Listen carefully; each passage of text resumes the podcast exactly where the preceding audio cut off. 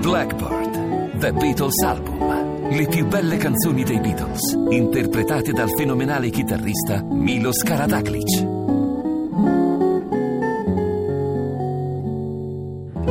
Yesterday, Come Together, Michelle e molte altre in nuovi arrangiamenti per un CD straordinario. Milos Karadaklic, The Beatles Album, nei migliori negozi e in digitale.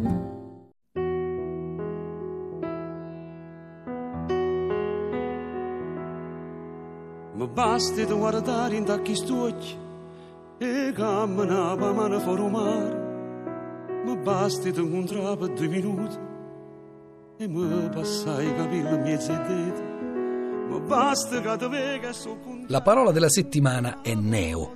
E per parlarne abbiamo qui stamattina la lingua batte Luigi Romolo Carrino. Luigi Carrino, scrittore napoletano, è stato selezionato per ben due volte al premio Strega, la prima con Pozzo Romolo nel 2008, la seconda con Esercizi sulla madre nel 2013. Ma il motivo per cui l'abbiamo invitato oggi è perché ha scritto un libro intitolato A Neopoli, Nisciuno e Ne, un libro pubblicato dalla casa editrice La Terza nella collana Contromano, un libro in cui Carrino affronta il fenomeno della musica neomelodica all'interno della realtà, direi anche della realtà geografica della città di Napoli. Carrino, il primo capitolo del suo libro si intitola C'è chi dice neo.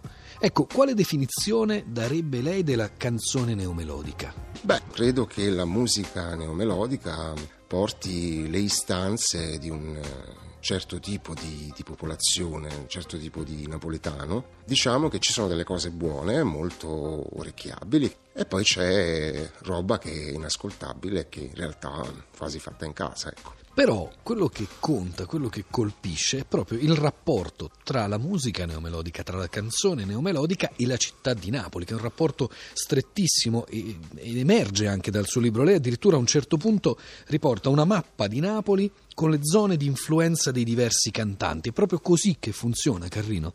Sì, perché in realtà ogni quartiere è diviso quasi con l'accetta, no? Una specie eh, di India separata mh, a seconda delle influenze non solo delle persone che amano un certo tipo di cantante o un certo nome, ma anche da mh, agenzie che in qualche modo decidono chi cantante deve cantare e dove. Per cui è una separazione bella netta, no? Scegliete te, sicura che ti amavo.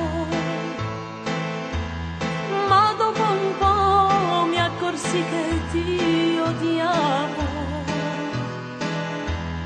Arrivò lui, lo vidi già, sognavo. Mi disse tu, sei quella che cercavo. Timbro e geografia. È tutta veramente in dialetto napoletano la canzone neomelodica? Beh, no, perché poi bisogna distinguere eh, due momenti del fenomeno neomelodico. Quello dei primi anni 90, in cui davvero non c'era forse una sola parola di italiano all'interno delle, dei testi. Poi quel momento è un po' finito, diciamo già a partire da, dagli anni 2000 c'è stato un altro tipo di eh, fenomeno, se vogliamo neomelodico chiamarlo così, ma più che altro ehm, è stato un tentativo di avvicinarsi in qualche modo ai successi più italiani, cercando di raggiungere un, un'utenza maggiore, perché poi in realtà la musica cantata in napoletano, neomelodica napoletana, al di là diciamo della Campania o per esempio della Sicilia, dove va per la maggiore, diciamo così, e al massimo arrivava a Latina, a Roma, non, non superava questo limite geografico. E quindi molti di loro, avendo appunto eh, assaporato questo tipo di notorietà, sperava di fare il grande salto a livello nazionale, ma come sappiamo poi di tutto questo gruppo folto, poi alla fine... Eh, forse appunto Gigi Finizio, Gigi D'Alessio, Nino D'Angelo, ma Maria Nazionale, ma definirli neomelodici sarebbe davvero, come dire, un delitto nei loro confronti, considerato poi la carriera e le cose che hanno cantato negli anni. Carrino, la definizione di neomelodico molto spesso viene accostata alla malavita.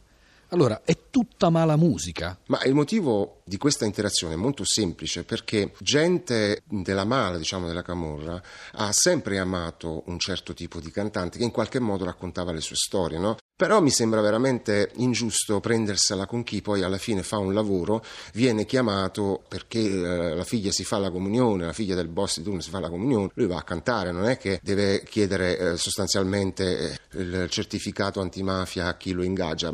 Quindi diciamo che c'è un certo tipo di interazione tra, tra i due ambienti. Molte eh, produzioni, molte canzoni sono state scritte poi da personaggi di spicco eh, della Camurra napoletana. Basti pensare a Chi va pazza per te, che è stata scritta da Vigino. Insomma. Cioè ne sono proprio autori? Certo, ne sono autori, altro che. Il fenomeno c'è, nel senso c'è chi ehm, in qualche modo va a cantare uno stile di vita, no? C'è una canzone che, di Tony Marciano ed Anthony che si intitola Non c'è in Marrenner, per esempio, punta il dito contro eh, i pentiti di Camorra, no? E quindi in qualche modo li tratta come uomini di poco conto, mm, non dico la parola esatta, diciamo uomini non propriamente diciamo, d'onore, e quindi quella può essere considerata una canzone che in qualche modo fa eh, coppia, eh, diciamo, di fatto, anzi proprio un matrimonio tra musica neomelodica e ehm, camorra. Ma non è così, cioè il 2%, il 3% diciamo,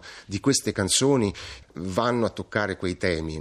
Di certo non è colpa tua, se è andato tutto storto, se vedi tutti i giorni tuoi bruciare a fuoco lento, la sorte a volte è un'ironia che ti presenta il conto.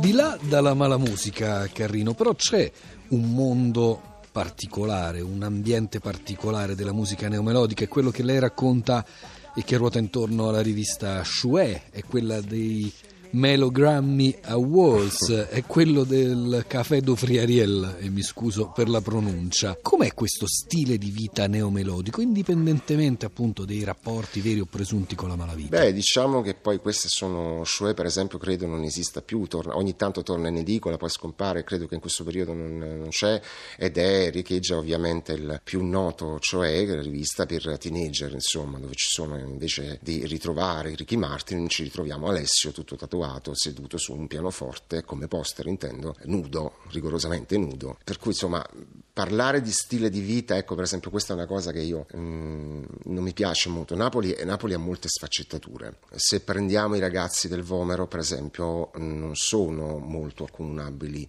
a quelli della sanità o a quelli dei quartieri spagnoli. Ma la musica neomelodica l'ascoltano tutti? Quella l'ascoltano tutti, anche se poi alla fine, che ne so, quelli del Vomero l'ascoltano con i finestrini della Smart chiusi, insomma, della nuova fiammante 500, insomma, chiusi, rigorosamente chiusi, perché poi magari c'è un po' di vergogna nel sentirsi in qualche modo accomunati. A quello che poi eh, una parte della città reputa mh, mm, una mala Napoli, ma non è così, perché poi in realtà la, Napoli ha insegnato nel corso degli anni che la musica, le cose buone nascono proprio dai vicoli. Cioè Pino Daniele non, non abitava al Vomero, cioè al Vomero ci abita Rosario Miraggio, per esempio, no? che cantante molto noto qui, ma non solo, sta avendo anche un po' di successo nazionale. E, in realtà non c'entra, non c'entra, molto lo stile di vita, c'entra moltissimo un modo di intendere le cose. Poi è, è, chiaro che c'è un dress code, ma quello fa parte dell'adolescenza, fa parte di un gruppo di persone che decide che quest'anno va il braccialetto di cuoio, per cui insomma tutti quelli di pigna secca hanno il braccialetto di cuoio, ma questo credo che avvenga un po' ovunque. Spiace semplicemente quando si punta il dito solo su una parte di Napoli, che può essere anche quella un po' più ironica, goliardica, anche quella un po' più eh, malavitosa, però tutto questo mischiato poi a quella che è Napoli conta un milione e passa di abitanti, in realtà determina la bellezza di questa città. Da, diciamo, da napoletano a me spiace a volte eh, sentire queste cose. Diciamo, non, io non credo che ci sia uno stile preciso neomelodico, c'è una, mm, un modo di vedere le cose che dipende dalla cultura, dipende da quanto si è studiato, dipende da, da chi si frequenta, dipende da quali sono le possibilità anche economiche, quello sì, e, e molte volte questa parte qui si separa inesorabilmente da quella, come dire, un po' più nobile.